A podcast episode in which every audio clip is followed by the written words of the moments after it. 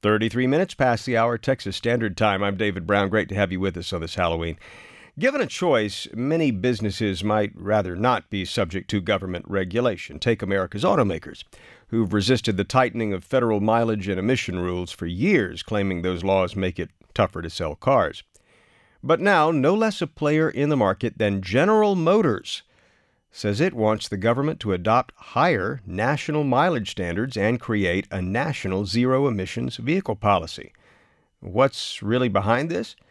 Micheline Maynard runs the crowd-funded journalism project Curbing Cars, and she is a veteran reporter on uh, the auto industry. She's a former Detroit bureau chief for the New York Times, among other uh, publications. Micheline, welcome back to the Texas Standard. I'm so happy to be with you. Thank you. Is GM getting out of the gasoline powered vehicle business? This is quite a surprise announcement they've uh, they've made. It's an interesting announcement, but you all should not worry that you can't get pickup trucks and SUVs anytime in the future. Um, that is still going to be the bulk of GM's business and the other American car makers. Well, what ex- exactly is the, is it that GM is proposing here? So, what General Motors is really talking about is the electric vehicle portion of the market. So, as you may know, General Motors had a hybrid electric vehicle called the Volt, and now it has an actual electric vehicle called the Bolt with a B.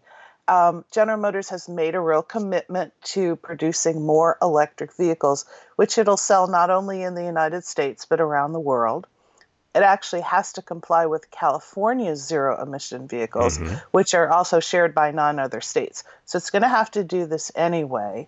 What General Motors really wants is a national electric vehicle standard, and that's what it's going after in this proposal. When it says national electric vehicle standard, what's the template here, and how how far are they pushing this? So you're talking about percentage of sales.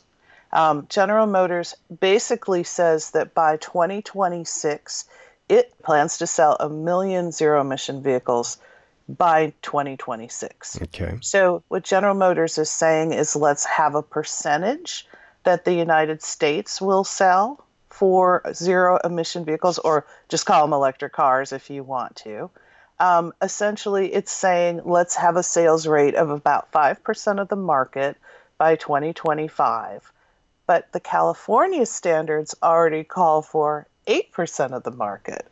So that's the little secret here. GM wants a national standard that's lower than what it's going to have to meet in California. You know, it's interesting. I've been taking a look at some of the forums for uh, electric and hybrid car enthusiasts. And they're calling this greenwashing. Uh, the website uh, Electrek, you're, you're chuckling. Uh, the website Electrek, which is uh, an advocate for zero emission vehicles, says uh, they have some uh, cojones to say that it's time for American leadership in zero emission vehicles. Tesla delivered more EVs than any other automaker last quarter. 7 million long range electric vehicles by 2030. Tesla alone will likely deliver that without any mandates from the government. Are they onto mm-hmm. something here? Well, I think General Motors is actually proposing something. And if you think about where we were three years ago, five years ago, 20 years ago, you could have never imagined a company like General Motors proposing anything like this. So we have come an enormous way in terms of environmental awareness on the part of a major U.S. automaker. Now, is it greenwashing? Well, it certainly certainly looks maybe more stringent than it really is, but it is something, and I have to give them a lot of credit for that. What about other car makers? I mean, would this give General Motors an advantage uh, if, uh, in fact, the Trump administration were to adopt the proposal that GM's come out with? Well, I think, first of all, that is the big question. Um, the Trump administration is proposing to freeze fuel economy and emission standards, so nothing may happen at all but it make it does give General Motors one kind of advantage in that it's leading the conversation on all this. You know, we've had Tesla for quite a while, but Tesla's not in a position to um, lead a conversation on electric vehicles. They're just not simply a large enough car company. Um, I think Ford and the UAW have opposed the freeze that the Trump administration is talking about, and um, Chrysler wants them to revise the Obama rules that were going to um, cause higher fuel economy standards. But you know, GM's the one that's grabbed electric vehicles and gotten out ahead.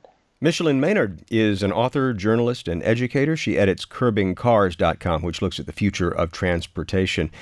Mickey, thanks so much for taking a few minutes out to talk with us on the Texas Standard. Good to speak with you again. My pleasure. Thank you.